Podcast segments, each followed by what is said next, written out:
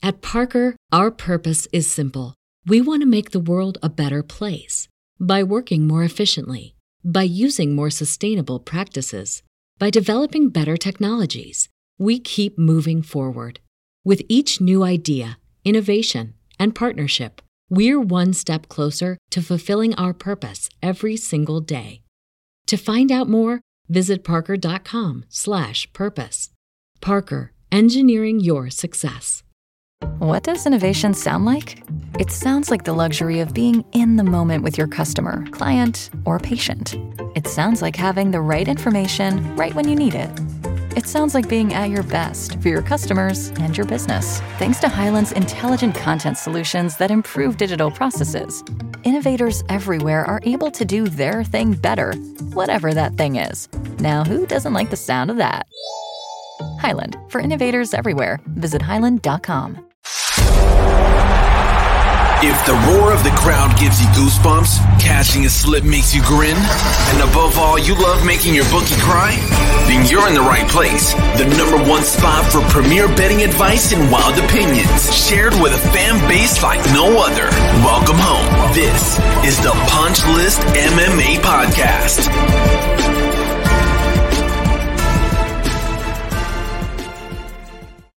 What's going on, ladies and gentlemen? You already know who it is. I don't even need to tell you who it is because you're here, right? So, uh, so cheers to you. Uh, noticeably different background this week because I uh, have the my office is the staging area for Christmas decorations. As soon as um, you know the turkey is done being eating eaten, we will switch immediately over into Christmas mode. So my office becomes the staging area for said things. We're gonna go ahead and crack a beer, get after it. Um, I say get after it like there's like some big laundry list of things to do. There's nothing going on. There's nothing going on. Um, I will have a guest here at some point. Adam Kaplan from AC Radio is supposed to swing by. He's having technical difficulty, and I was like, you know what, man, I only got a little bit tonight anyway. So what we're gonna do is I'm gonna go ahead and get started. Whenever you can figure it out, you hop in and I'll plug you in. If not, I'm not. Uh, I ain't scared to sit here and just profess my love to the void. Um, we can start. We can start with a couple different things, namely this last weekend. Oh, see, he's popping in right now. So, namely, this last weekend, absolutely smacked, plus 12 units. Um, so, crushed. All right. Um, Adam's in the back. If you can, uh, if you can hear me and everything's good, man, give me a thumbs up. I'll plug you in. Good. I think you're good. All right, cool. He's like half thumbs up. It was like in between, like. Yes, sir. What's up, buddy? How we doing, man? Good, good, good. You got everything figured out? Uh not quite. We're not at uh we're not at the AC radio standard because uh, I'm missing my USB C key. But can you hear me loud and clear? You're good, man. You're good. All right, so I think we're good. Yeah. So it's been a long time coming. Um, yes. You and I sitting down and talking. I mean, we've exchanged messages for a couple months now, but we needed to. Uh, oh, well, cheers to you, by the way. Um, you know, try to get something to work, and then we had to push it off for a little bit, and now here we are. So, uh, how's everything going, man? How are you? Very good. I mean, uh, I'm happy that we are now more than pen pals. So that's uh, that's great. I'm looking Yeah. forward to talking about betting, a little bit of that turkey talk, and uh, everything else that comes with it. I'm glad you mentioned pen pals. Did you ever? Did you have a pen pal growing up? Uh, I I didn't have one through school, but I guess Yeah. because growing up in the '90s, there was all these weird online interactive games where you're randomly Oh, yeah. connecting with people. I, I guess I have in other ways. Oh, dude, I I remember it was like fourth or fifth grade. We had like a writing campaign in school where we would pick like a, it, we my teacher had like a book of like zip codes because it was like pre Google, and we would look up zip codes and then like el- just elementary school at zip code and send it out with like a pen pal letter in it and see if you could get something back. I sent all my shit to Alaska every time all of I picked nothing but Alaska ones. I never got anything back. Never. Really? Yeah, everything. My my stuff's in the ocean somewhere, man. They just dumped it out. They, they're not doing that. It's like a letter to Santa. They just throw that shit away. Yeah. Well, I I actually heard a crazier story where a client of mine was uh, was pen paling with a fella for probably five years, and then they randomly, by coincidence, connected on Xbox Live. Oh, without knowing. Yeah, I used to have a pen pal in, in in high school, and it was this guy from Montreal, Canada, and uh, you know, blah blah blah. And this guy was like, kind of sounds like me. And he's like, Well, I used to write to someone in New York, et cetera, et cetera. And anyways, they ended up finding each other, which part of me now so that I'm saying it out loud, it's like I feel like it's one of those too good to be true stories. Are they married now? Uh, they aren't, but maybe maybe secret lovers on the hey, weekends. Man, it's 2022. Love is love, right? Listen, love is blind, baby. Love is blind. oh man, yeah. So I never had a pen pal, uh, but I have I have met people on like Xbox Live and then hung out with them, and then obviously the show is no different. Um, I'm sure doing your own podcast now, you've got you've got a group of people. I'm sure that you know uh, you would have otherwise not connected with um, that you now share a bit of a kinship with. So, how long have you been podcasting and doing this side of things? Uh, officially 2020. I dabbled okay. a little bit in MMA uh, live radio in 2014, 2015, but for the most part, uh, 2020, I started the unanimous decision. It was an audio only podcast mm-hmm. and uh, did about 20, 30 episodes there. Really enjoyed it, but was kind of getting sick of the direction that MMA was going in. I kind of felt like every other weekend we had a card. And from a betting standpoint, that's great. But like from a storyline standpoint and an actual like quality over quantity standpoint, it wasn't really there for me. So I took a little bit of a break and then I rebranded with AC Radio in April. And that was just basically to more or less always still have my fight talk, but on the flip side, also kind of have that option open where if I'm not feeling it that weekend, I'll talk about some of my other passions and some of the other things that are are, are popular out there, you know, fitness, motivation, etc. So that's how I got started in it. And as you can see, I never have a short answer to give. So that usually helps on podcasting. It helps a ton. It helps a ton. Uh, being semi in love with the sound of your own voice is a key proponent to successful podcasting. And too often, I think you get people that love the idea of radio or podcasting or speaking, but don't love the idea of speaking themselves. So it's it's very difficult. Um, and I have a it takes a it takes a great balance to not overpower people with the idea of just being able to go on runs. So let me ask you this: your your setup uh, for those who are uninitiated, and I hope a lot more become after this. Uh, dude, you got you have a high quality setup. You you went all out with the camera equipment, with the microphone, with the you got like the. I'm sitting here talking amongst boxes like a guy living in a storage unit, but you've got like the studio, real crystal clear and clean in the back, and all that stuff. Is was that intentionally? Designed? Did you have that space and then converted it? What's like, what is, how did this come to be? And then what is your goal for AC Radio? It's a great question. I uh, haven't had the pleasure of being asked that. Right now, we're in the quick studio, which is basically when I set up just my laptop and then I set up one softbox light to kind of yeah. bring in a little bit more clarity on the camera because the laptop one's a little bit uh, trash, we'll call it. Mm-hmm. But uh, where I record the actual show, AC Radio, is inside of uh, inside of my garage, where I have a gym built in there, and that's where I also run my personal training business out of. So okay. I kind of have a good two for one, where I've got a cool setup that's relevant to what I talk about. And it's also, you know, where I spend a, a pretty good amount of my time where I run my business out of. Um, I got two two Canon cameras, which uh, was worth the investment just to cut to two different angles, and obviously that brings in a lot more of the clarity. But the secret is in the lighting when it comes to the setup. Yeah. It's all about the lighting, man. Like uh, you, you get those softbox lights in front of you, you could be a corpse and they'll make you look good. So that's the best part about it.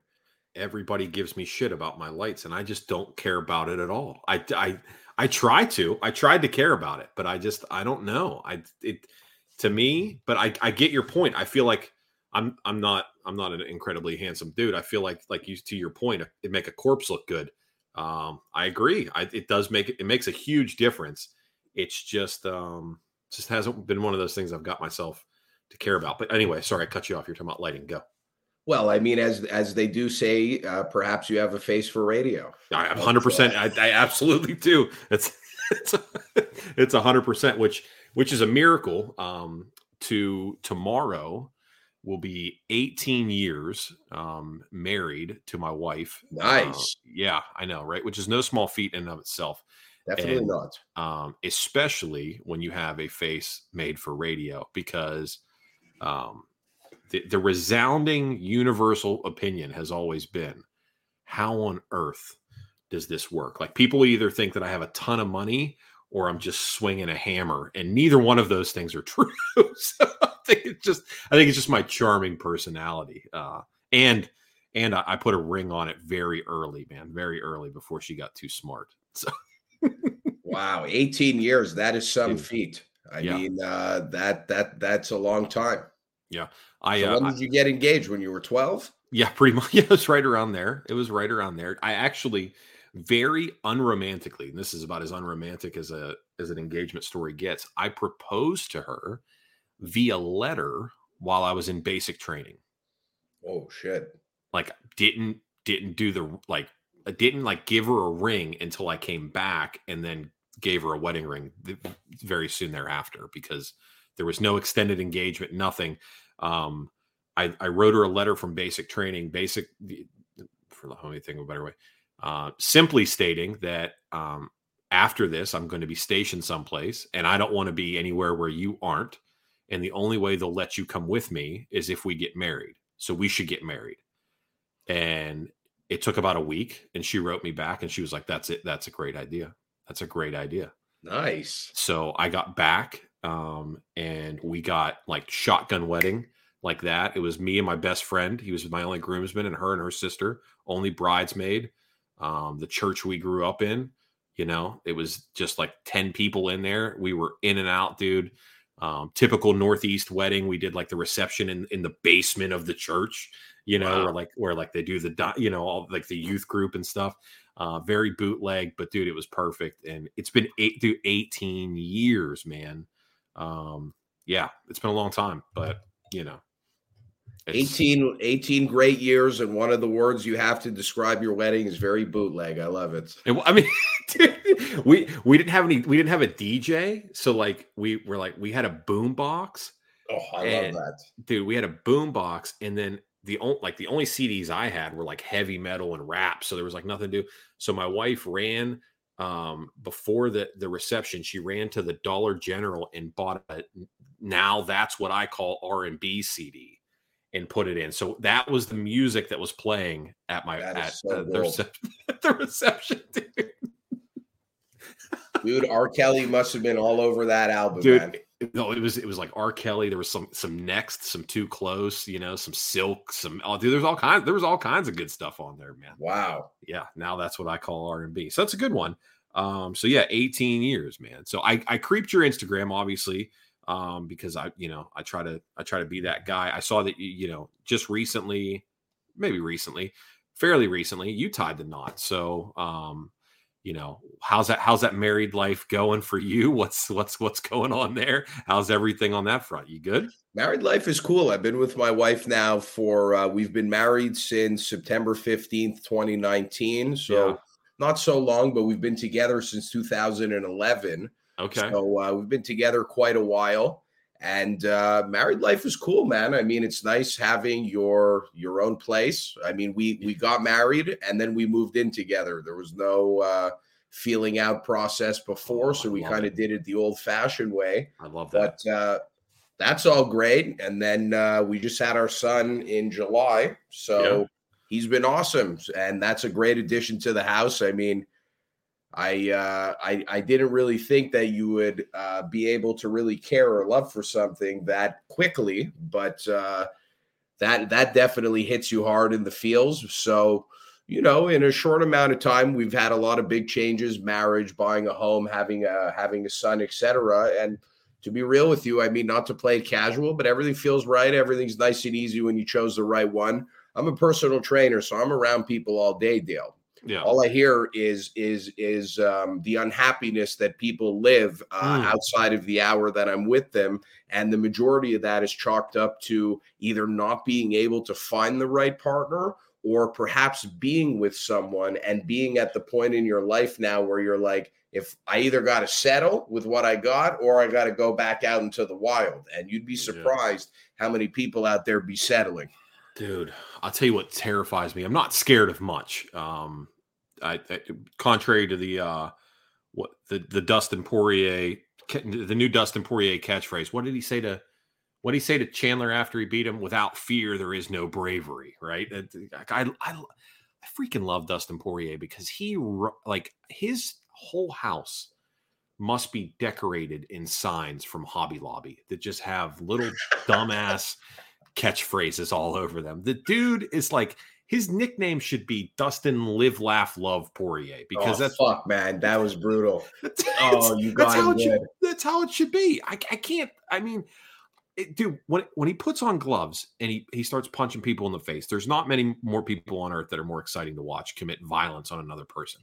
I I, I would I would pay honestly I'd pay a hundred dollars a week subscription to see Dustin Poirier beat up pedophiles. That would be I I would I would pay for that. I couldn't imagine something a better spend of like spending. I would supplement my 401k to see that happen. Okay.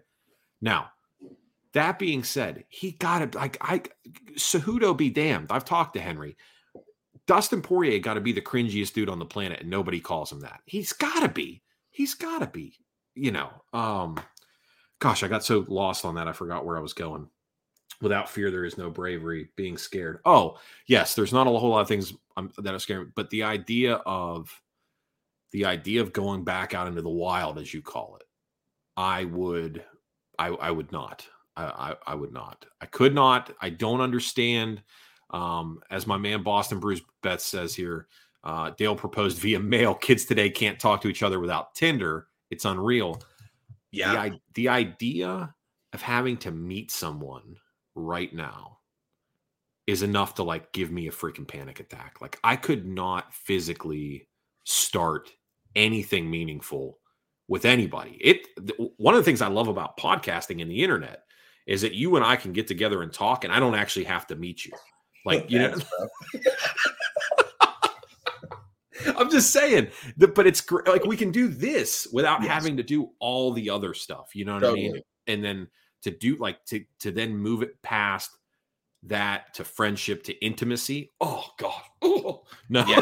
I'm good. Well, well, I mean, also there, there, there are other things that make it complicated. It's like, uh, does she have kids? Mm. You, you know, do you have kids? Do you want them to meet the kids? Then it's here, it's there. Mm, It's all dude. these things. And funny story, me and me and my wife were in LA once. We were front row at the uh not the Laugh Factory, the comedy room or something, whatever, the comedy store. Oh, we were yeah. front row at the comedy store, and I knew it was a bad fucking idea, but they sat us where they sat us. And this guy, uh, the comedian, looks at us and he's like, How long you been together? We're like, eight years. He's like, Where'd you meet? So like, at a bar. So, so he went up to you and like started talking to you. She's like, Yeah. He's like, He's gonna make fun of you. I'm impressed. He's like, fuck, I don't even have anything to say. He spoke to her in person, like uh, Yeah. you know, and and to add to what Boston Bruce said, it's uh uh Tinder is like uh grocery shopping for people. Mm. You know, it's like being in the cereal aisle. Ah, this Mm. week I think I want honeycombs, and then it's like at the last second you're like, ooh, Nesquik, and then you just fucking ghost that other person and go right to the next one. Oh, And man. everybody is uh everybody is ready to pick and choose like they're the next hot commodity. But I'll be real with you out there on those apps, you got more stay the fuck away from them than please come to me. So Yeah. I have a I have a personal vendetta against Tinder and dating apps.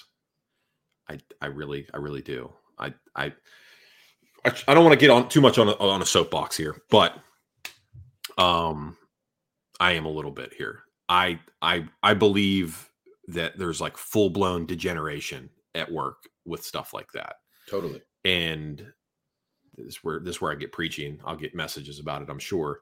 Um, it it leads to the devaluing not only of the self but of the connection between two people because you take something that's supposed to be intimate and you make it almost inanimate and you animalize it and I that's not what we are designed for. That's not what people are for. And as a as a parent, um, as a parent, it hurts my heart because I'm a I'm a parent of both a boy and a girl.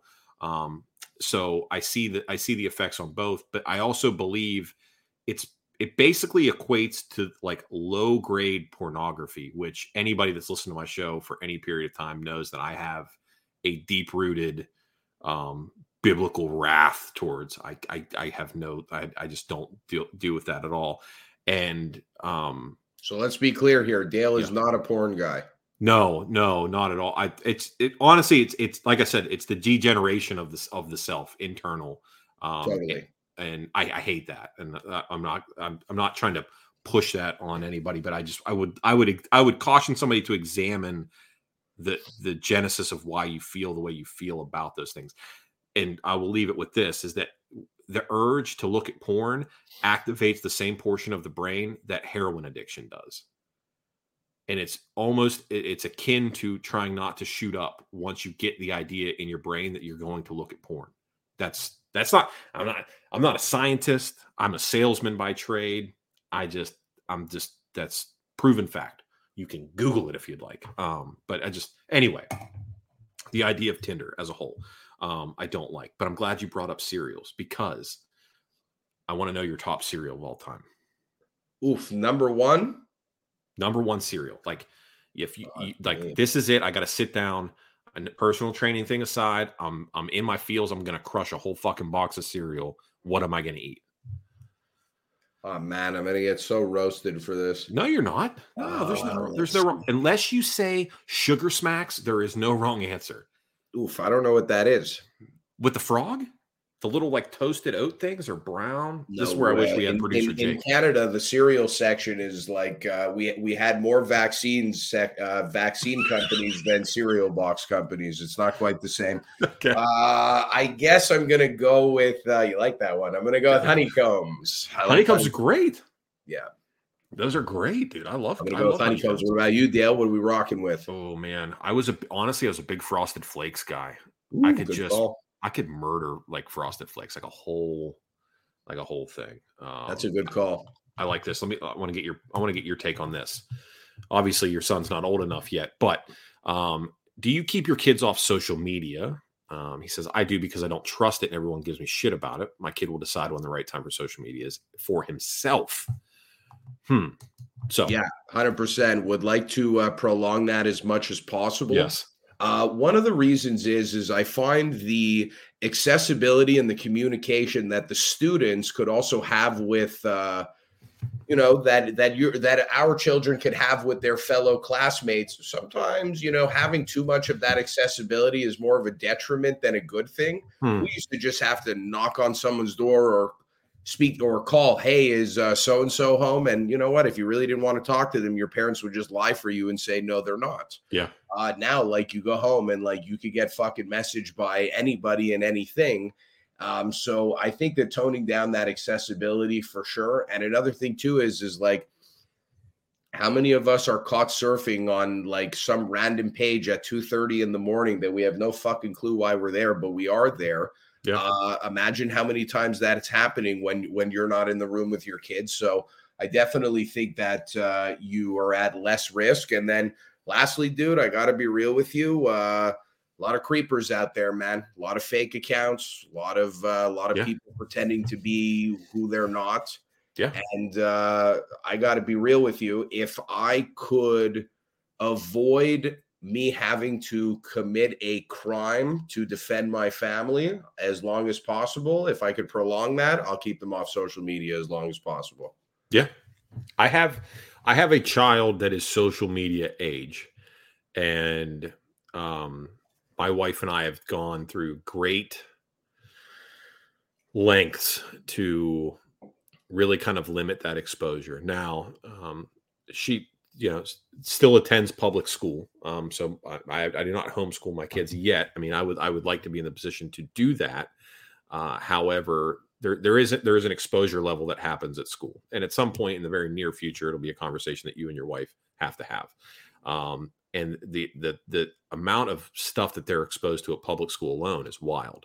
Um, so limiting social media is sort of like the only stopgap we have in that. Um, so she has a phone, but it's, I mean, I call it a smartphone, or it, you know, it's a smartphone in the sense that it's it's got more than just the ability to call somebody, but there she can't add apps to it unless we say so and all that kind of stuff. But yeah, you know, having a 13, 14, 15 year old boy or girl on Snapchat and Twitter and Instagram in my opinion, is just you're setting them up for failure. I I I wish I wish I could go back whenever my parents brought computers home for the first time for us and gave my brother and I unlimited internet access. I wish I could go back and just be like, hey, you know, I'm a dude in a time machine, but I'm telling you, don't don't give your kid unlimited access to that computer. Yeah. Cause I was, you know, I was 11 years old watching dudes in Russia getting their heads cut off with, with knives on and stuff like what nobody needs to see that dude. No, nobody needs to see no. that. And you, you think, well, no 11 year old's going to look at that. I'm telling you right now, dude, I was looking, I, we were all looking at for that stuff like that, man. It's, you know, the first thing I did when I when they left is I typed in boobs in the search bar and then had no idea how to delete it. So like my parents come back and it just says boobs, boobs, boobies, big boobs, and my mom's like, "Why are you searching for?" I mean, That's so funny. You know, but I mean, that was you know 1998. I think I did that once, and I uh to get rid of it on the search bar, I typed in like ten random websites afterwards just to like push it just down, push it down. so you couldn't see it anymore. I was typing in MLB.com, NHL.com, NFL.com, uh, blah blah blah.com. Like fuck, man, I was choosing Dude. anything just because I wrote like boobs or like girl naked or some bullshit when I was like 10, 11 years old. Yeah, dude, that's crazy. And then oh gosh, and then here you go. Austin says that's what TikTok's for, dude. I I've been on a crusade lately uh, this is this is not the direction. Are, are you of the people that that believe that uh, TikTok is a way for the Chinese government to spy on us? Well, I think, I mean, I think they've said to an extent that there is code written in that somebody could backdoor it, right? But oh, bro, apparently once you check off that dot, like your site, like the terms and conditions are not right. in the user's favor favor whatsoever. Right. Um, my my concern with stuff like TikTok is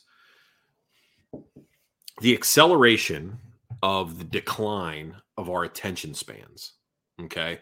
Um, the idea that you have to have something every something new every 8 10 12 14 seconds 20 seconds because it it's that little tiny just enough to keep you addicted to the t dopamine hit um, that's that's the stuff, man. And then TikTok just accelerates that cycle over and over and over again, one after the other, and yeah. it's it's brutal, and it it literally it reprograms your brain to need constant stimulation so that the moment that you're left without your thoughts or that you're left with your thoughts rather your brain goes into a starvation mode where like you feel the phantom vibrate. Like that's a real thing the phantom vibrate and you're like because it's your body's teasing you saying you need to check something. I need you to look at something to give me that hit. And tiktok is accelerating that tenfold unprecedented amounts that we've never seen before I tell people all the time, delete that off your phone, but nobody, everybody calls me crazy. I'm, uh, I'm actually not a big TikTok guy. I have it to post some AC radio stuff, but I haven't been quite active on it. I just don't find, um, I don't know. I, I, I am just not a big fan of the app overall. I kind of look at it like as of a, a waterfall of social media. It's just like constantly just yeah. pouring down into you, reel after reel after reel on that app, uh, which isn't really for me also like if I'm looking at MMA, I don't really like getting distracted with like these stupid dances and like, you know, people like doing all this dumb shit in front of the camera or whatever. Like, I am not doing that whatsoever, bro. Like, if they ever said, you know, like, bro, some big outlet wanted to hire me or whatever, and they were like, yo, man, like, got to jump on this like little tootsie dance or whatever, I'd be like, dude, I'm not like I'm not that guy, pal. Like Yeah. uh, you better you better go get me a case of something. And there Yeah. better be six or twelve in there because I ain't dancing otherwise. So I'm not a big TikTok guy, no, personally, but uh, I will say that uh, you know one of the blessings and curses of being in like the podcasting game and all of these forms of social media is the fact that we have to be so much in the loop. Ugh, You know, I mean, that to me is where it it kills me. And you know, you have the fear of being like, I got to be checking, I got to see what's up, the latest in MMA news, and what's the latest matchups.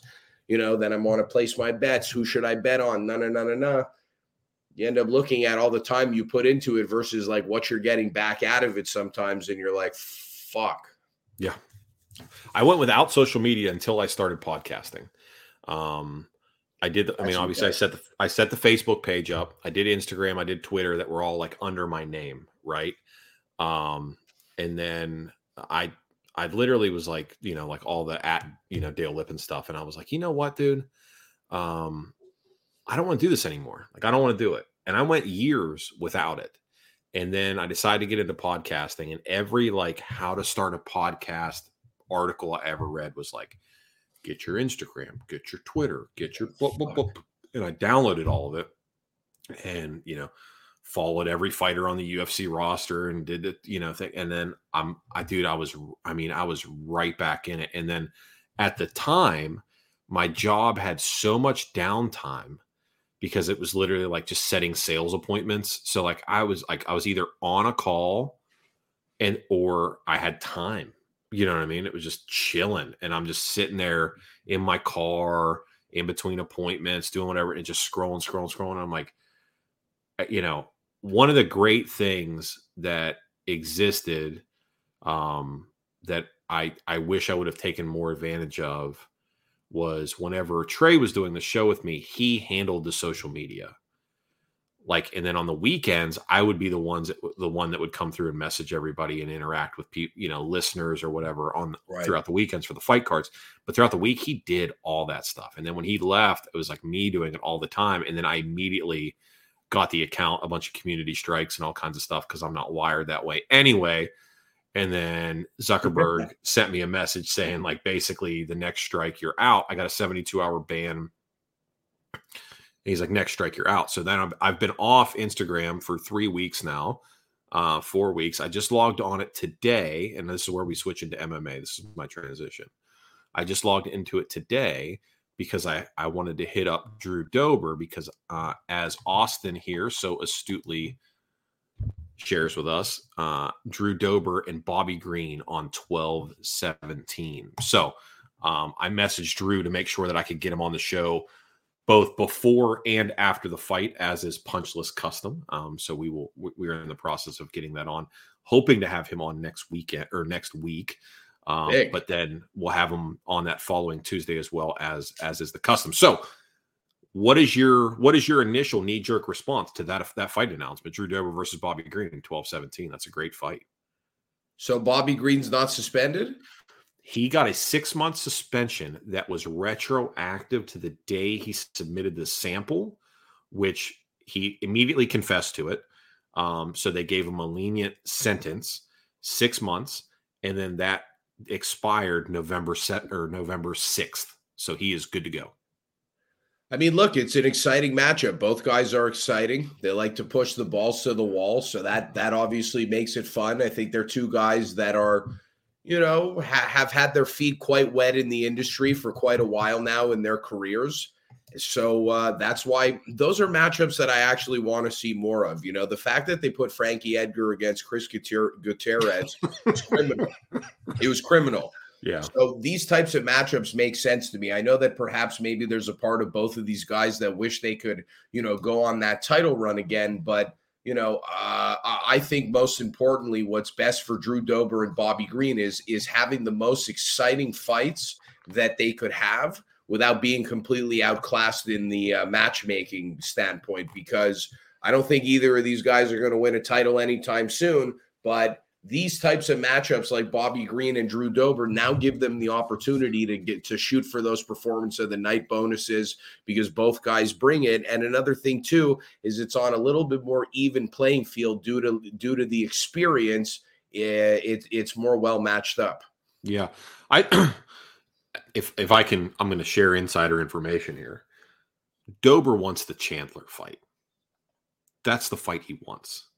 I I, I Uh, we, we we talked about it, you know, on the on the side. That's a fight that he wants because it's all action. Now, Dober's approach to the rankings and title contention and things like that mm. comes solely from the fact that if he makes himself so incredibly fun to watch, people want to see what it looks like when you mix lightning with this or lightning with that. He he's going off the idea of the chemical reaction. Yeah. You know what you're going to get with me? Fireworks. Put me against somebody so you can see what that looks like. And then ultimately he wants he wants the Islam rematch. Um it, you know, I know I know that Islam submitted him, right? We all know that. But stylistically speaking, if you look at what happened in that fight, outside of the Tsarukyan fight, Dober was Islam's biggest test because it took him till the third round to get a finish. The only person that was remotely close was Tsarukyan, uh, and that because I believe that fight went to decision. So, um, you know, and then you can make the the argument that what's his face uh, that knocked him out was probably a bigger test, but even that's not the it's not really the way it works. Um, so yeah, I think I, I mean, if you're Drew's standpoint, if I could speak for another man, which you shouldn't do, but I'm going to do it a little bit. He wants to go out there and put on a performance against Bobby. This fight's been been talked about for years now because they've known each other when they were both regional.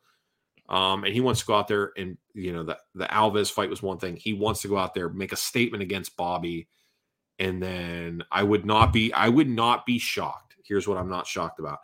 Um, I know Dan Hooker is is kind of you know trying to figure out what he wants to do at 145. Mm-hmm. Um, but you you will see Dober if he goes out there and gets an emphatic win. You're going to see him against somebody top 10, even though he's not in the top 15. And um, anybody, I'm telling you, I talked to this guy. He anybody can get it. That dude wants anybody. Um, and to be honest with you, no ranked opponents are saying yes to him it's all unranked guys that are willing to say yes. So take take with that information what you will. Uh, you know, people are protecting that number. So. Well, I'm not surprised that people are protecting that number. I do understand that Drew does want those matchups. I just, uh, with the way Chandler has been rubbing elbows with the UFC, it's hard to believe that he uh, would would be fighting anybody outside of the top ten or the top 15. I mean, right now, maybe next for Chandler, the next guy that uh, could be in line besides uh, Conor McGregor is maybe Mateusz's Gamrot. Yeah. But, that's a good. You know, at the same time, let's be real here. I think the Dober is going to provide a more exciting matchup and probably bring something to the table that interests Chandler a lot more than Gamrot does. But at the same time, I mean, you know, Chandler is one of those guys. He's a company guy. I think he knows mm-hmm. that, you know, aside from McGregor, Masvidal, and a few others, that number next to your name does matter at the end of the day, which is why I do see how he would fight Gamrot.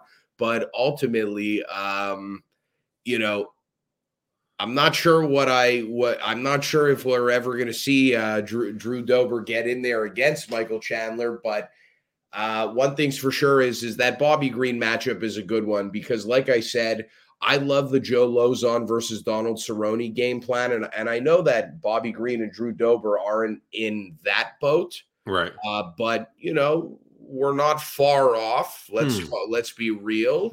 I, I, think Dober's got more tread on the tires than Bobby does, personally. Oh, I completely agree with that for sure, absolutely. But you know, uh, I, I don't know if if uh, if Drew is going to be able to hit that uh, hit that matchup against Chandler because, like I said, I think the Chandler would go up to 170 and fight a name before he would do go down in the rankings. Maybe, yeah.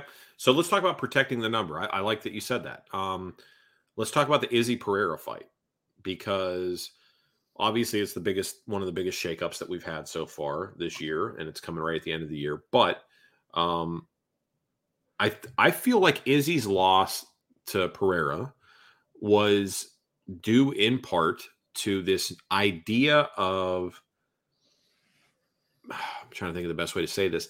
Champs have now adopted this formula, if you will, on how to get the how to get to the title shot. Fighters rather, fighters have adopted this this formula how to get to the title shot.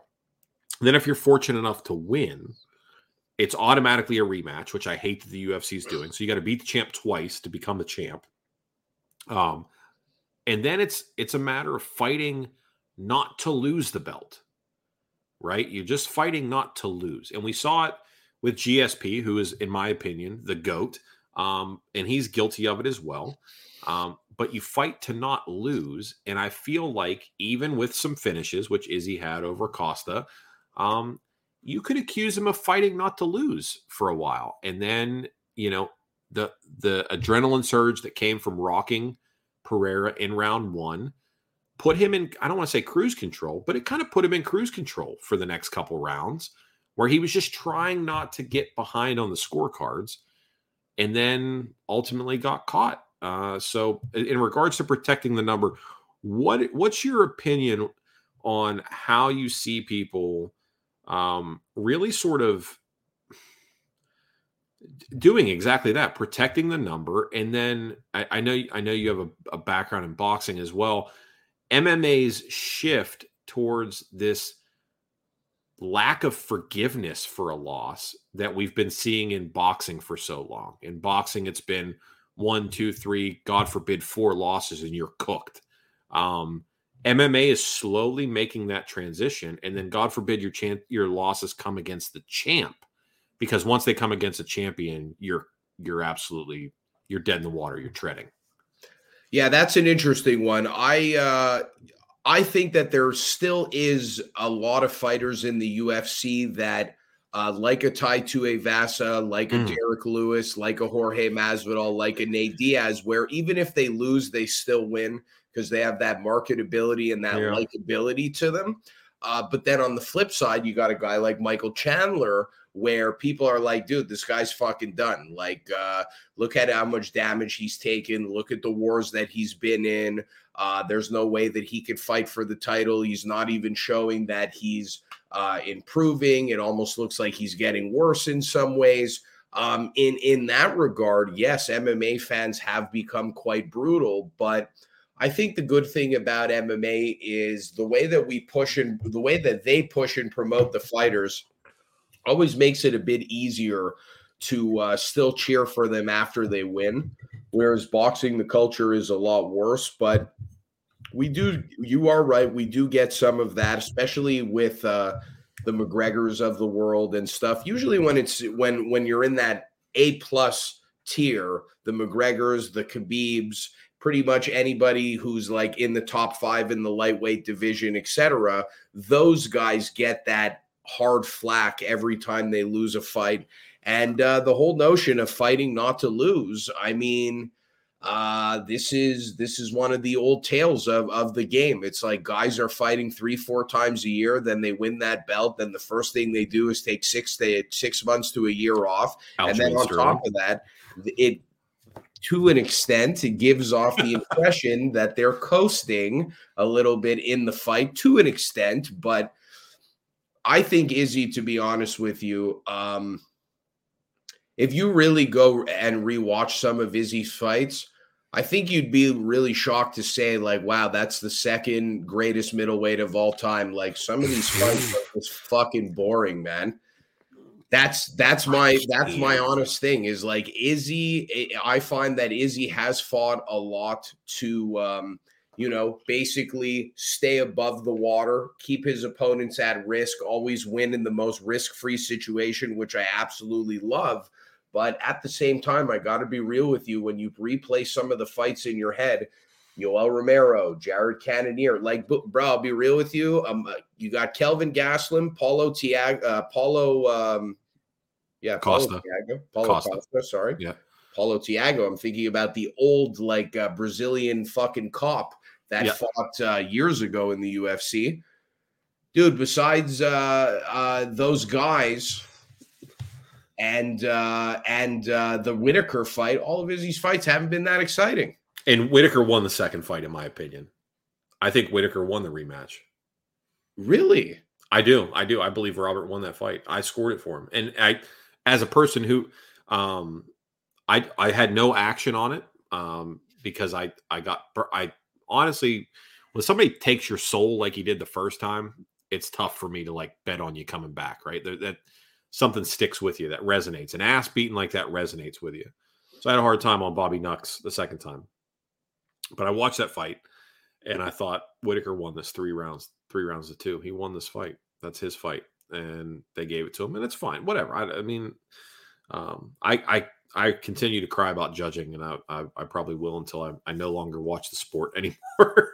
it's just the, it's it's just one of those things. Uh, but yeah, man, I let me ask you this: given the state of things, when you talk about growth, personal growth of of the fighters' skill set growth from a sport perspective, how to I don't think it's I don't think I'm I don't think I'm off in saying that boxing is in a bit of a doldrum. It is in the doldrums right now. Um, there's some younger, exciting fighters, uh, but the UFC is running dangerous, dangerously close with the amount of events they're doing and the lack of star power currently because they're not really pushing a lot of people. They're it's almost turning into like reruns. Like we're watching reruns of The Office right now and trying to pretend it's new. Yeah, um, like this Apex stuff is is, is it's for the birds. It's for the birds, right? So um I as a person who loves violence, I enjoy it, right? And that's why I watch old fights as well as new fights, but I also like comedy, so I, that's why we watch reruns of The Office because um, it's good.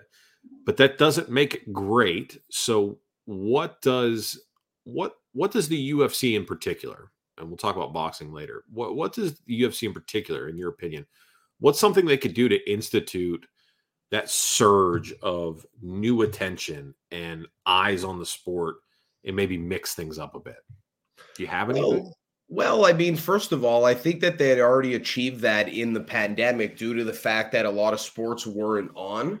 Mm, um, you know, and if you you know once you spend a little bit more time on Twitter and even Instagram, you'll realize that there are a lot of guys, MMA media pundits, personalities, news outlets that have only really been created in the last few years due to the yeah. pandemic. You're talking to some of these guys they don't even they don't even they couldn't even tell you what happened at UFC 100 it boggles yeah. my mind and that's fine and that's fine but you know on the flip side um I do think that as much as it is an improvement to the sport to have such an influx of of newcomers to the sport um you got to realize that with the dangerous weapon in social media uh, you got guys on there that are talking that are like Monday morning quarterbacking it after an event. It's their second time watching a fight. So, you know, sometimes growth in the fight game could actually be a little bit of a detriment because fighting is human nature. Deep, deep down, everybody believes that if they needed to fight their way out of a situation, they believe deep down in their heart that they would be able to. That's sadly not the truth. Okay, that that is not the truth. Not everybody is going to be able to fight their way out of a situation because sometimes you're going to be faced with a matchup that you can't maintain. Um, and that's why when folks are watching fights, people start to give off the impression like, "Wow, like I could really do this because like I feel like I could could do that," and whatever the case may be it, it, it starts to falsify the sport a little bit sometimes. You know, like uh, you always wanted to trust some of the best football analysts were guys that played football. You know mm. what I mean? Yeah. So kind of similar in the sense of of of the fight game. So, you know, unfortunately, I don't think necessarily it's about like how could we get more people in here. From the UFC standpoint, it's like I actually think you're putting on way too many shows to to meet your TV deals uh, wants and needs. And I got to be real with you. There's a lot of guys that are fighting in the UFC right now that if you rewound the clock 10 years ago, they wouldn't come fucking close to the roster. Mm. They wouldn't even come mm. close. Mm. what if? I mean, I so I think we get as many. I think I think we get as many events as we do, largely because, and this is so, the UFC is run like a corporation. Yep. It's it's not a governing body. So like it's not the WBO, the WBC, the WBA, like where you are a independent contractor under a promoter, but you're fighting under um, you're fighting for you know a, a belt, right? A governing body's belt. Whereas like you know, if you and I are fighting for the UFC, we're like in the um I love the, fun. the so sorry. This took me. I love this. Your name got to be Austin. Yes, yeah. Uh, John, you got to switch your. You got to switch it over to uh, Austin. You got to switch your name if you want any. I I, I, was just having a chuckle at. I got catfished, but yeah. I still went in for it. Yeah. you want to get some. Yeah, Austin, we'll need some more details on the on the catfish, dude. Listen, um, one thing you could tell about Austin is that he likes to see things through for the better or worse. That's right. That's right. He's like, "This is my bed. I will lie in it," or pretty much her bed, um, or his. Maybe he got. I mean, whatever. Again, 2022. Live your life. Listen, Dale. I don't want to ruffle any feathers, but don't go making any assumptions now. That's that's true. You know, I'm a big pronoun guy over here. Big pronoun guy, big impossible guy too, big beyond yeah. guy. Yeah. Yeah. Yeah. Yeah. So yes. So all right, well, let's talk. Let's switch. Let's switch this. Switch this up real quick. So we'll talk about impossible and beyond. Um, oh God. No, I'm gonna what? I'm gonna plug my guy real quick. I'm gonna plug my guy, um, my guy Andrew Edwards. Um, I've I've plugged him on my uh, not on the show but on my Instagram before. Those of you who are unaware, uh, there's a gentleman by the name of Andrew Edwards uh, who wrote, in my opinion, one of the best novels of probably the last ten years. Uh, and if everybody, if you listen to my show, you know I'm a big reader. Uh, Andrew Edwards wrote a book called King of Dogs, and I, I love this book. It's fantastic. Um, but he has his own podcast as well called the War Horse Podcast. And he talks about this idea of the criminal of purpose, right? And he's going to message me and be like, stop talking about my shit. You don't know what you're talking about. But, um, but basically, you, you know, um, you become exactly that a criminal of purpose, where your idea is to live and exist amongst the world while creating and subverting the authorities that exist that are trying to bring the world down, right? Um, and one of these things that I have personally chosen as my mission, my criminal of purpose mission, is my war against the bugs, war against the fake meat, the beyond, and in the impossible. And so, those of you who are not aware, when given the opportunity, when I go to the grocery store, I will take fake meat, beyond or impossible, and I will either puncture it with my knife that I carry, or I will move it to a different part of the store and hide it because then they have to throw it away it can't be sold. And I do that every time I go to the grocery store um, because I hate them and I don't think it's, I, I just, again, it leads to the degeneration of the self. So, um, as my as my show sponsor, Stay Classy Meats, would thank me because they they have actual real meat that they sell. Beyond and impossible, uh, I am on a um, I have a little bit of a vendetta against them. So thank you for bringing that up. Yeah, I uh, I did uh, remember having a conversation with you in the past in the DMs about this. Uh, un- unfortunately, look, man, I got to be real. I've I've seen my wife eat it in front of me countless Bro. times, and uh, I I gotta say, I think that there's something wrong about it, and I think very similar to McDonald's or really anything. Um, really see how this stuff was processed and made for, etc. Uh, I think people would rather pick up a hockey puck and throw it on the grill. Yeah. Do you, oh, man? All right. We're gonna we're venturing into Rogan style territory here. Do you think?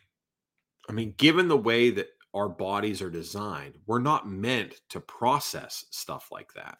Do you think? Uh, I mean, I say that as I'm drinking a beer, which clearly doesn't exist in nature.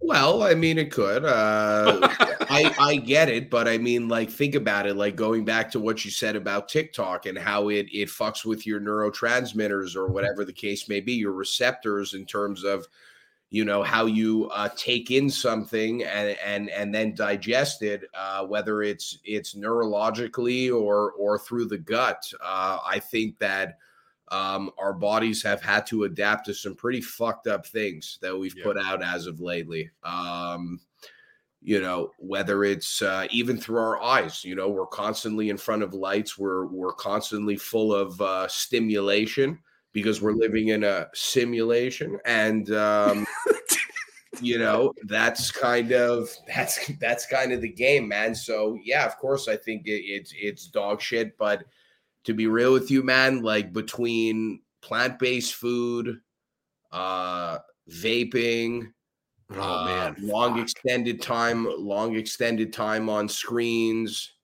and maybe one or two other things, bro. Our bodies have been, have had to be a lot more resilient than we even understand. So as you get older, and now that you're a dad, right? So like you have your you have your you have like the single version of you, then you have the married version of you, then you have the dad version of you.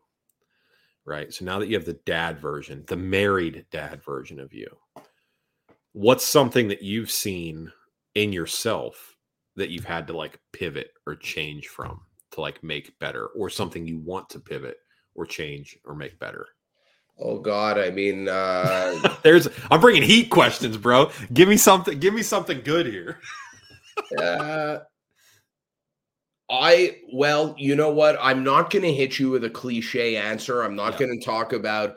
Oh, you know, uh, I woke up one day and realized I needed to work out more, or I needed to watch my diet, or I needed to get to bed early one of the biggest things was um, you know how i viewed people around me and how i i viewed mm. my friends um, growing up i used to be a very cutthroat individual and a friend with very high standards if i didn't feel feel like you met those standards if i didn't feel like you were loyal enough or trustworthy enough or you know kind of had my best interests uh, I would I would kind of cut you out. And you know, after a while, as you get older, you start looking around, and there's a lot less people all of a sudden. Mm-hmm. So one of the things that I really needed to pull the reins on is is um, demand higher standards in myself and not from the people around me. Accept mm. them from who they are. If they don't have that much to offer me, that's fine. I know that I have more than enough to offer to myself.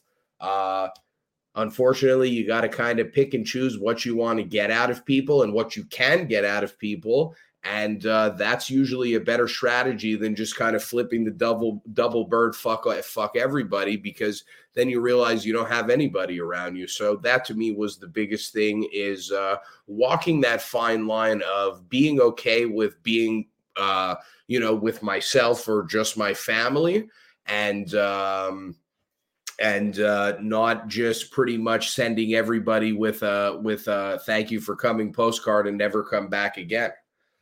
So grace, so grace, you're pushing out grace on people. Yeah, well, I mean, for yourself you know, too. Listen, I'm baptizing people every day, baby. But you well, know, I'm just saying. I'm just saying. I mean, that's what it is, though. That's what it well, is. to to to an extent. I mean, yeah. grace. I I I I don't know. There. I don't like to use the term grace because. Oh. Uh, no, I'll tell you why. Because okay there's a there's a there's a part of me that's like you shouldn't say that you're giving grace because there is a part of you that has like unrealistic standards. So it's sure. not that you're being sure. graceful. It's like you're just being less of a fucking dickhead. So that's why that that that's that's why. Um, so yeah. you know that that's kind of where I got it. So that that to me would be the biggest thing, not the cliche things. I think they'd you know, unfortunately, you know, everyone's going to try their their first beer, watch their first porno, smoke yeah. their first joint, have sex. Everybody's going to experience these things, sure. and you can't stop those things. But you know, um, constantly hitting that delete button like it's your Tinder profile uh, to the people in your lives. When you fast forward the time, you end up getting real scared at. Uh, realizing that you're going to have to tackle the rest of your life with a lot less people around you. Yeah, it's it is difficult though because right there, there it there is a um to use a buzzword there's a dichotomy that exists right Ooh. yeah yeah um, in that right where they say if you want to go fast, you go alone. If you want to go if you want to go far, bring a friend, right? So you can go further bringing somebody with you. However, and I, I don't know how old you are. I'm going to be 37 next Tuesday. Um, I have found in my life that there is a certain demographic of friend that should probably not occupy the friend column anymore and move over to buddy or acquaintance. Not everybody stays in the worthiness of the same energy as a friend. It people can change positions in your life. So to to your to piggyback on your point, um, the way that that's manifested for me, that exact same thing. When I th- did the same thing, uh, I've always kept my circle very small. I've always done that uh, from high school till professional career to to now. I've always kept my circle very small. Uh, this this is the most um, uh, extroverted thing I do is podcasting. Mm. And again, it makes it, I do it because I'm comfortable here in my spot because I'm not actually there with you. Because if I was there with you, I could do the same thing, but then I would come home and then I couldn't do anything else for like two days. I would have to recharge this to to do it. Um, so I can't do I can't do it that way. I've got I've got to like uh, so I've always kept my circle very small. But what one of the things that I've realized as I've got older is that not everybody has to have that same amount of energy. And it's easier to manage myself internally if I put people in the proper columns.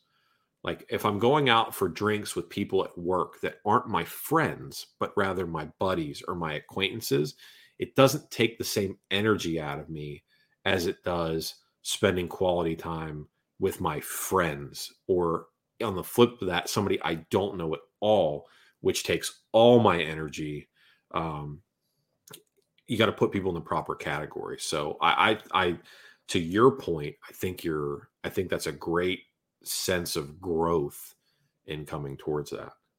Yeah definitely. Um why, why do you feel though that uh once once they're uh, in the friend category in the state that you're the, not the state but the point in your life that you're at now why do you feel like you need two days after to recoup?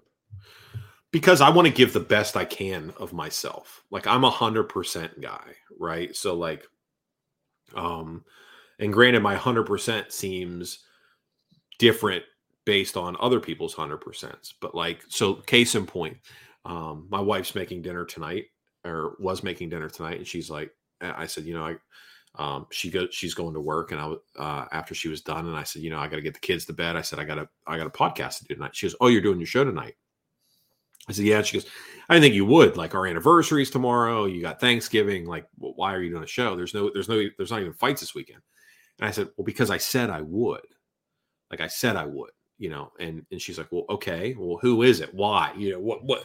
The the question. I said, well, you know, I explained who you are, and I said, "Well, because this is something." I got this white boy, Adam Kaplan, man. I, I, said, yeah. I said, "It's because I, it's something I said I would do." Right. So, like, that's that's who I am as a person. So, like, if if I'm if I'm your friend, like, if we are friends, it is the equivalent to to not to be cliche, but like the like the you know if you call me up and you're like, hey, I need to bury a body, I'm asking whether or not you have a shovel.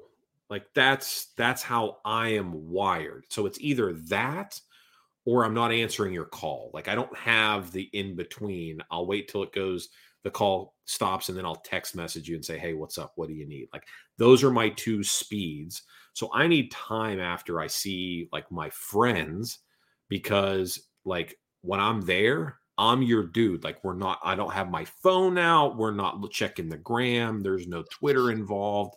It's me and you. We're locked in. We're making it happen. You know, I like I mean? that. So, um, but as a person who's a little bit on the introverted side even though we are bet like we are friends like that it still takes a little bit out of me because i cannot here's the other thing is i cannot hold you to that same standard that i hold myself. So it's easy it may be easier for you to flip that back and go hey what are you doing tomorrow? What are you doing tomorrow? I can't do that. Like i need more of that. Like i, I gotta take tomorrow off. You know what i'm saying? So um I do every couple years. I do a, a, thing I call brocation, where me and a bunch of guys I was in the military with, we all get together and we hang out for about a week in a cabin, or we'll go someplace, we'll do whatever, and we hang out for a, a week. Um, and I do that, but then I'm fucking unplugged and antisocial for like a month after because right. I can't, I can't. And by the end of it, I'm agitated and irritated and like ready to kill everybody because like by day six, I'm done and they day seven we leave you know what i mean? So that's that's just the way i'm wired man. I just i i am i'm a, i'm 100 miles an hour or i'm dead stop when it comes to right. That. so. Yeah that does that does make sense. Um i wanted to ask you going back to what you said earlier about if if you want to go somewhere or whatever you want to go faster go with people whatever the fuck the thing if you want to go fast go alone. If you want to yes. go far bring a friend now, don't you find though everybody is so quick to say these days, surround yourself uh, with uh, with with people that are smarter than you. Mm. Uh, show me your friends, and I'll show you who you are, and all of these all of these things. Yeah. And um, you know, all of those expressions are sometimes are always made for you to uh, look within, look look to the self, and kind of self reflect. Yeah, I get that. But on the flip side, should we always be taking these expressions at at full full value? Because I think we could all agree that it's okay to have a friend that you have absolutely nothing in common with and and and no idea no real uh, premonitions to like start a company together or whatever the case may be. Sure. And another thing also is is like um, you know everybody is so eager to network, everybody is so eager to connect, mm, but yeah. then when it comes to making an actual fucking meeting and talking real business, ain't nobody around. Yeah. Yeah. So what well, thoughts on that? Yeah, so so as a small business owner, um so small business owner to small business owner, one of the things is that friends wanting discounts is a is a great point for this, right? Um, if you're my friend, you won't ask me for my di- you won't ask me for a discount. If you're my friend, you will pay full price. And people say, "Well, Dale, why why would you do that?" If you're my friend, you should want to see me succeed. You should want me to make money. So why are you asking for me to give you the most of me for the least amount of you? That does not make sense to me. Now, the flip side of that, right? You have all the phrases, like you said, like I, like the one I said. If you want to go fast, go alone. If you want to go far, bring a friend. Uh, show me your five closest friends, or you're the sum of your five closest friends. You know, all these different things that people say, right? You can go from the the Dale Carnegie's to the the Carl Icahns, all all these people that say all these things. But but I will I will say this is that um, by yourself is possible. I'm not going to say it's impossible, but it's very hard. By yourself is very very hard, um, and everybody is quick to network. And one of the things that you need to do in anything, in anything, podcasting, to small business, relationships, or whatever. One, you need to say yes more. And then two, stop looking at people transactionally. Some of the people that I'm the quickest to cut out are the people that view me as a transaction. There's a time and a place for a transaction. You work at the grocery store, I come, I buy, I buy groceries, and then I leave. You can view me as a transaction. But if your interest to come on my show or to talk to me or ask me what I feel about something is to get my insight and then you bring nothing to the table after, I will give you my time, I will give you my attention, but you will never get anything more out of me out of that. So many people that I've I've interacted with online or I've done this or that or the other, I say, you know, they send me messages regularly, I chit chat up with them, whatever. You know what? You've never left me a review. You've never bought a decal on the store. You never donated whenever we did the charity drives. You didn't do any of this. So you consume, you consume, you consume. You take, you take, you take. You give nothing. So you view transactionally. And it, it, you may be listening to the show now, and some of some of you will hear this now. If the if you realize now that I've stopped messaging you back as much as you thought, some of it might be because I'm not on Instagram as much, but some of it might be because you haven't done anything. You haven't brought value at all. So if you want to view me transactionally, I will put the value on you as well and view you as transactions. So to your point about people wanting networking and to bring this whole thing home, my I, my thought process on this is that is one that you have to be willing to set a standard in what your expectations are for other people, but you also have to be thick-skinned enough to be not be disappointed when they fail to meet those standards. Um, if I held everybody the same standard I hold myself, I'd be constantly disappointed in people because nobody expects more out of me than me. And nobody is hurt more when I don't meet a goal than me. Like the shit that I haven't done doesn't hurt you the way it hurts me. And that's that sucks. And when I go to bed night, at night, I got to live with the shit I haven't done yet. The book I haven't finished, right? The phone call I never made. That's the shit I carry. You don't have to carry that. So when you view me as a transaction, you're taking you're you're taking a little bit of the last fuel I have left to power the shit that has to deal with that. So yeah, I don't I there there is some power in those cliches, but a lot of it is you and it's harder and it's like that way for a reason. Absolutely. And and what what well well what makes it hard also is too though is um you know, especially when you're working in a very niche topic like MMA or oh, sports betting, uh, you know, if I had a dollar for every time someone said, "Well, you know, I don't really watch fighting," you know, I don't really, I don't really know much yeah. about the fights. Yeah, I don't yeah. know this, and then it's the same person that goes, "Yo, man, I'm going to slap a fiver on Izzy. What do you think, bro?" And right. I'm like, "I think your return value is garbage." Yeah, you know, so always those things, but uh, I I I just think that uh, it, I'm overwhelmingly curious sometimes about how all of these influencers and celebrities have all, have backings from all these great teams around them, all these great people who support them that want to see them do uh, their absolute best. But you know, on the more micro scale, on the more smaller scale of this industry, uh, it's uh, it's a one man gang.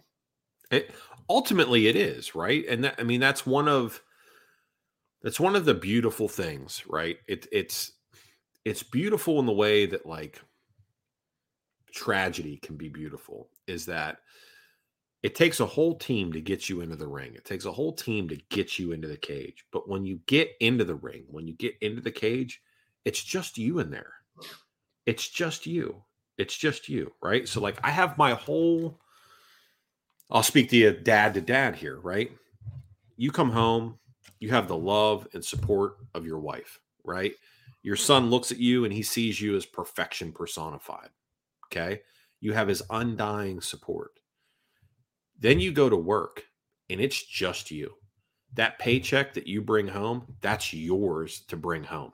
Nope, they're not there helping you with that. It's up to you to close. It's up to you to to what, whatever your job is, right? Nobody's driving that forklift but you. Nobody's closing that sale but you. Nobody's nobody's drafting that document but you. That's you. That's you. It took the team to get you there, right? When you go home, the team's there to support you, nourish you, love you, refuel you. But when you go back into the cage, when you go back into the ring, when you go back into your office, when you go back into the conference room, it's fucking you. It's you. And if you don't do it, it's not going to get done. If not who, it has to be you. That's it. That's it. So, you know, you have these fighters that are in these situations, you have these people that are in this space. It's got to be you every time, man. Um, you can, you know, uh, there's there's so much about what people like you, like the guy I had on last week, like Lou, like my brother that comes on, like Trey when he was on you they all bring something people that listen to the show people that buy the t-shirts, that do all these things, they all fucking contribute to whatever it is that comes next. But ultimately, it's you that has to make it happen. Yeah. And you know what? If I stop doing this show tomorrow, the fucking world would keep on spinning and it would not matter. It, it, the, the, the ripple would be small. The ripple would be very small. It's up to you to increase the size of your ripple, man. And you know you, that's that's ultimately what it is. So and um, the people that get you there feel it more than anybody else. And the more people that help you along the way and the more people that you that you bring into that process and the better you execute the bigger that ripple becomes. No doubt. No doubt the bigger it comes. And and one of the things is too is you've got to get used to perhaps getting uh, support and elevated by those that you've never met before versus people that are closest to you. And that's yeah. Uh, just kind of the game. And uh, you know one of the best parts about it is though is that uh, to a to a greater degree it's free. You have the, you have the accessibility to yeah. people from around all uh, around all of the world to talk about you know specific topics that you know you won't really be able to find perhaps uh, of interest in your social circles so that really makes it kind of cool too. So you know there's ups there's downs whatever it is but i i, I do think that uh, you know, especially after the Joe Rogans and the Spotify deal and whatever, I think that people think like the second you have a podcast, you're ready to monetize in half Fuck. of a second. But like people don't really understand how much work it takes to actually monetize.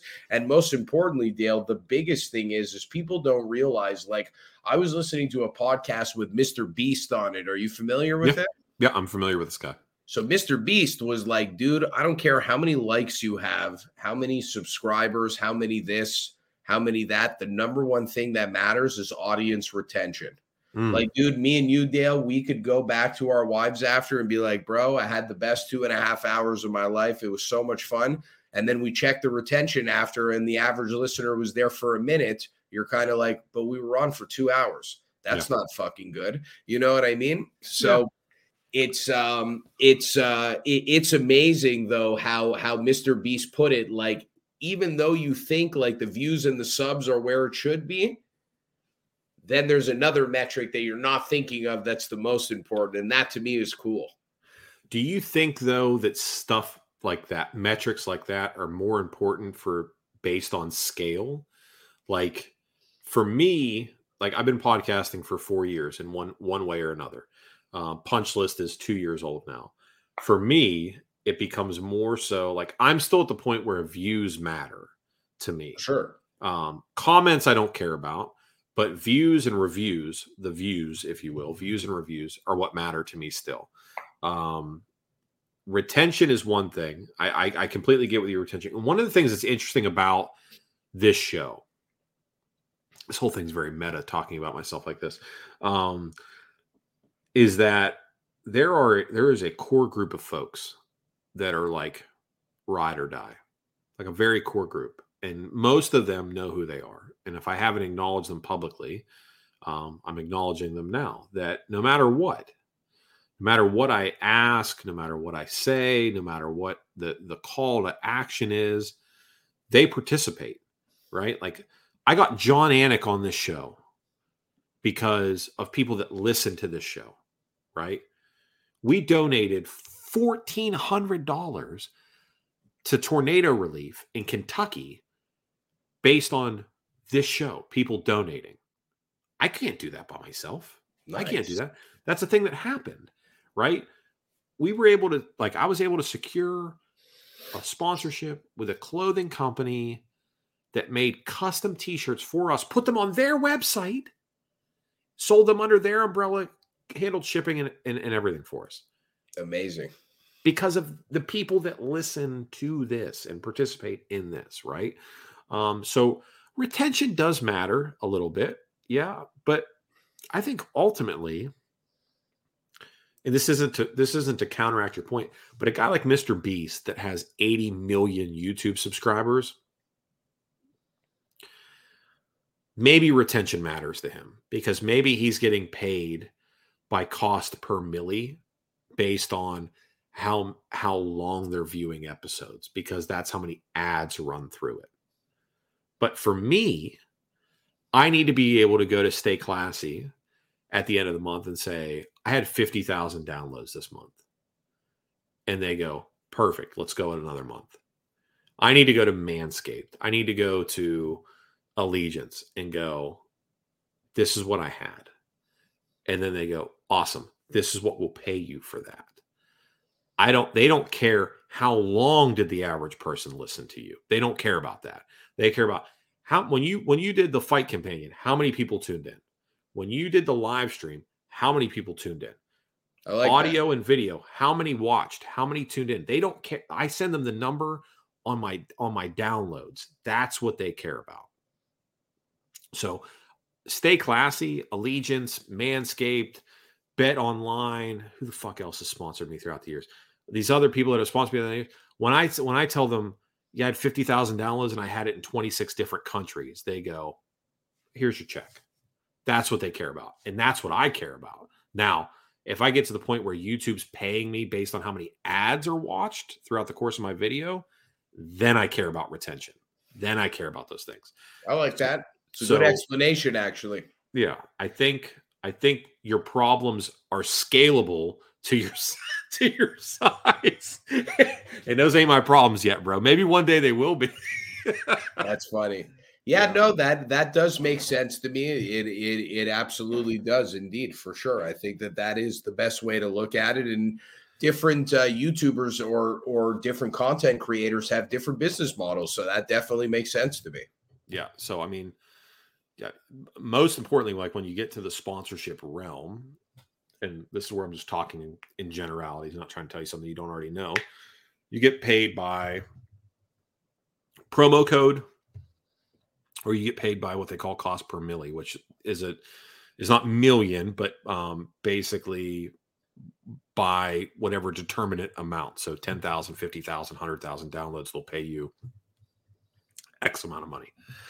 So when you negotiate your your sponsorship, um, that's how you know those are the two things you go after. So if you're a promo code guy, you get a piece based on each promo code or each sale with that promo code.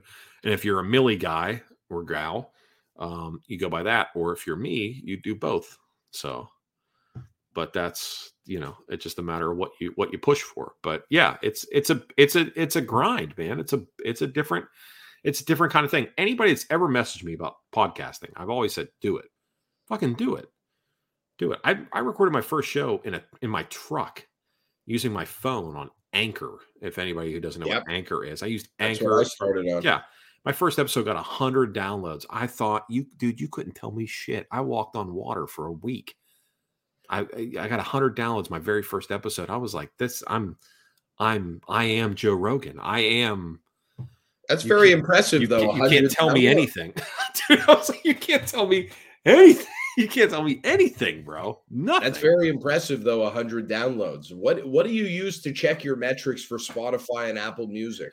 Um, so I I was approached by a company called RedCircle um a while back and they have like a fully interfaced dashboard um, where basically you upload your RSS feed to them and then they blast it out everywhere. And then they give you your metrics back. Um, so uh, I host my podcast on theirs and they don't charge me for it.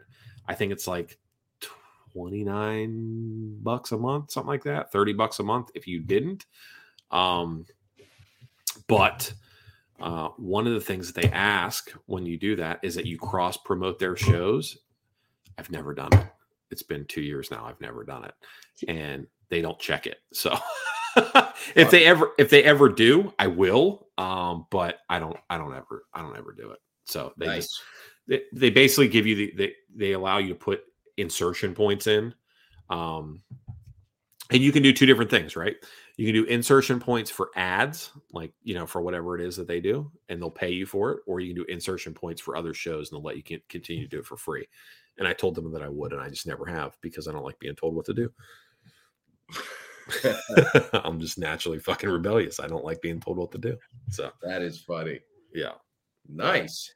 Yeah, but they do it. Every, I mean, I'll, I'll we'll, we'll talk offline. I'll get you. I can get you squared away with them. We'll see what we can do. Um. But anyway, let's put a bow on this bad boy, dude. I appreciate you coming on. Um, tell the people where they can find you and what your schedule looks like, so that way you know people can tune in and follow you wherever. Absolutely. Uh, you can find me at the AC Radio on Instagram, at Adam Kaplan 13 on Instagram and Twitter as well, and uh, or www.youtube.com slash AC Radio. Uh, we're out every Tuesday with a new episode on YouTube, Spotify, or Apple Music. You could bet 95% of the time we're talking about MMA or boxing. And then uh, the other 5 to 10% is usually fitness and motivation related. We also have a, a nice Q&A segment. So anything that you want to ask me fight related fitness wise or motivation wise uh, to get those wise words from your boy ac all you got to do is drop a question at the ac radio on instagram. And dale i got to be real with you man. I really appreciate you having me on. I know that you've been in the game here for a couple years longer than me. Um, I think I cold called you uh, a couple of months ago, asking you to collaborate. Yeah. And uh, you know, you you you were actually the one who showed me grace because you could have told me to go fuck myself, but that was pretty nice that you uh, you know uh, hung on, asked me a few nice questions for my show, and then you know had me on. And uh, you know, I hope next time I'll be able to flex my MMA muscle a bit more. I think that we, uh, yeah, you know, we're on the turkey talk, which is That's good. I like that. Okay. Yeah. But uh, yeah, man, I, I, I had a blast indeed. I hope that the I hope the viewers like me because I know your uh, your viewers have very high standards from what yeah. I'm told. So here's the thing. One, um, just just so you know, the fact that you take your show seriously. Um, when I I get messages again, I hate sounding like this, but I get messages like, especially when Trey quit. I'd love to be your co-host. I'd love to do this. I'd love to do that. If I look at your shit and you're recording in your bedroom, I know that my office looks like a mess right now, but like you're recording in your bedroom and I look at your Spotify or your Apple or whatever, and you're barely putting shit out and it's three weeks in between shows and stuff like that, you're not somebody that I'm I'm looking for uh, or that I'm looking at. So your professionalism, your setup, all that stuff was like, okay, this guy, yeah. Then I listen to your stuff and I'm like, okay, this guy's not an idiot. He knows what he's talking about. So that's another thing too. And then the flip side of that is is also that there's a time and a place for straight up MMA talk, right? But not a lot of people that come on, in particular, my brother is not his speed at all. Um, he does not like talking about anything outside of the realm of betting and what we're talking about. So the idea of you of you coming on the show, I was always looking for either a card or an opportunity where you and I could just talk more than anything else because so much of what your show is when I've listened to it is more than just fight, more than just betting, more than just it it's it's more it's more growth, it's more personal development, it's more um growth of self, entrepreneurship, you know, motivation, like you've said.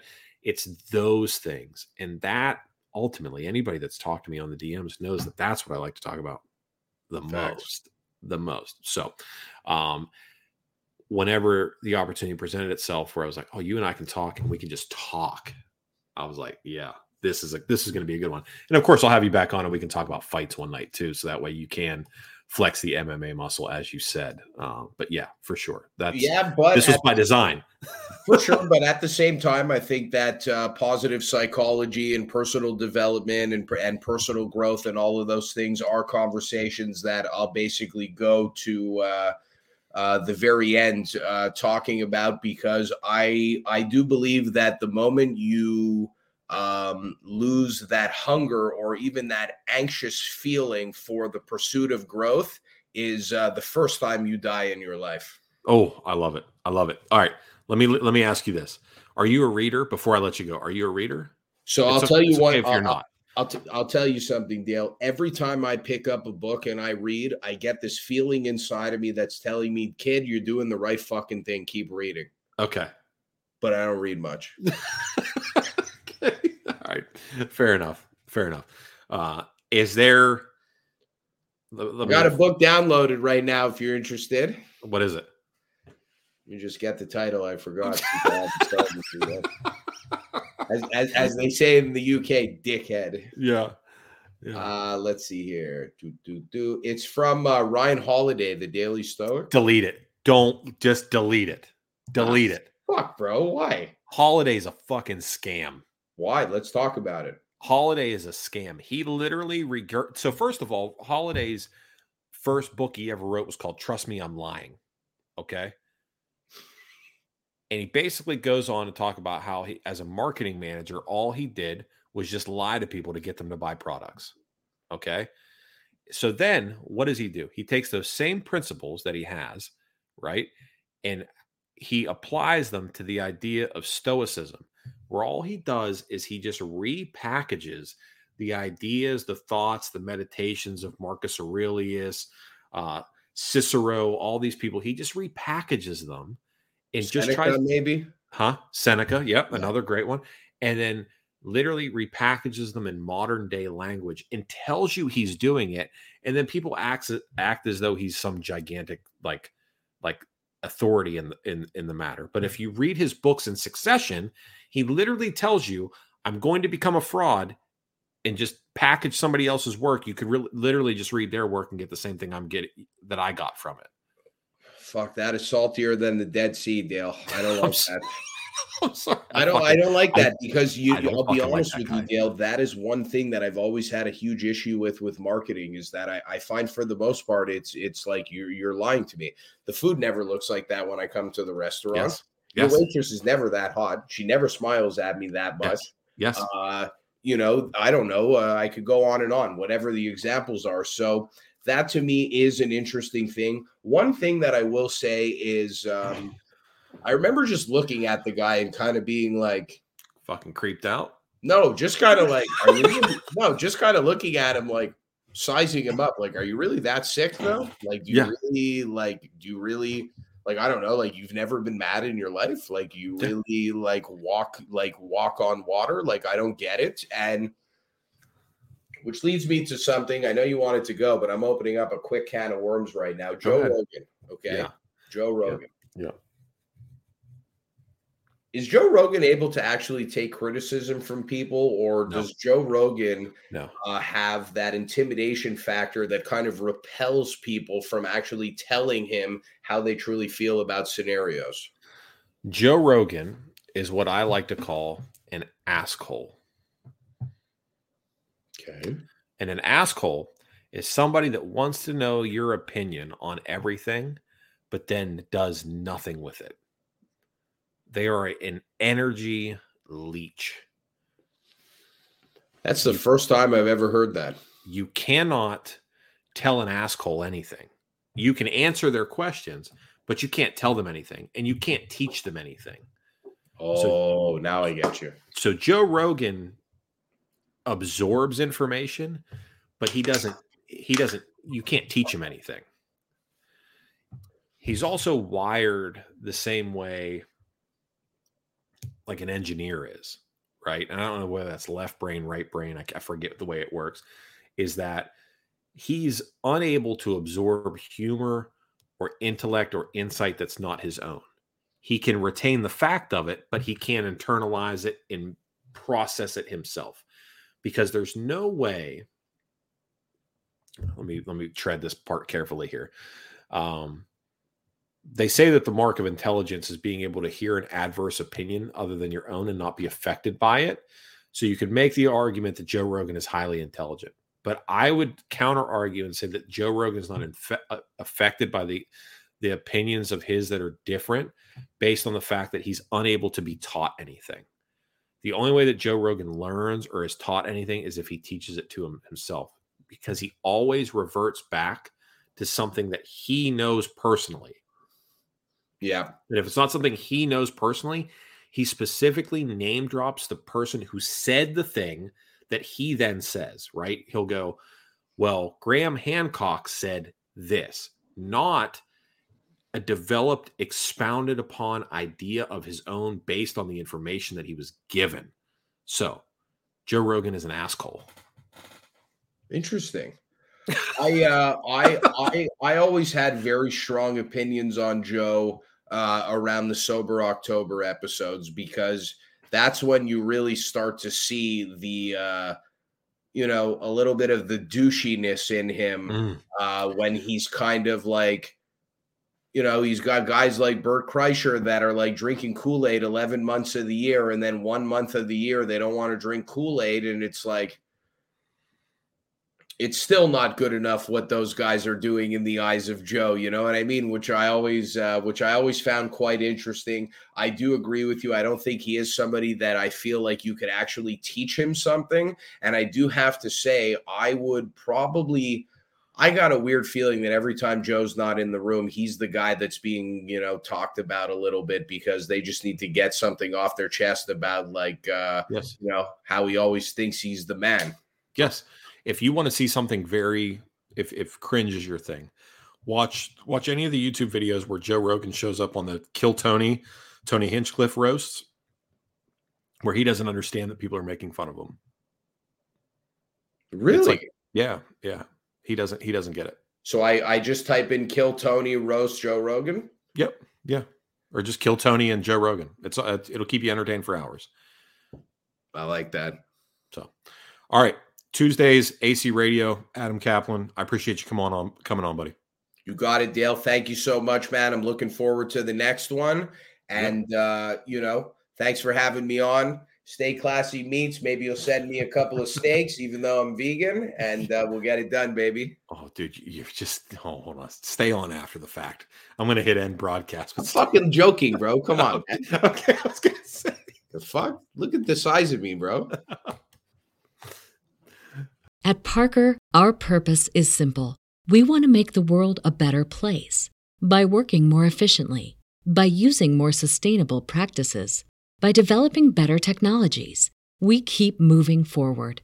With each new idea, innovation, and partnership, we're one step closer to fulfilling our purpose every single day. To find out more, visit parker.com/purpose. Parker, engineering your success.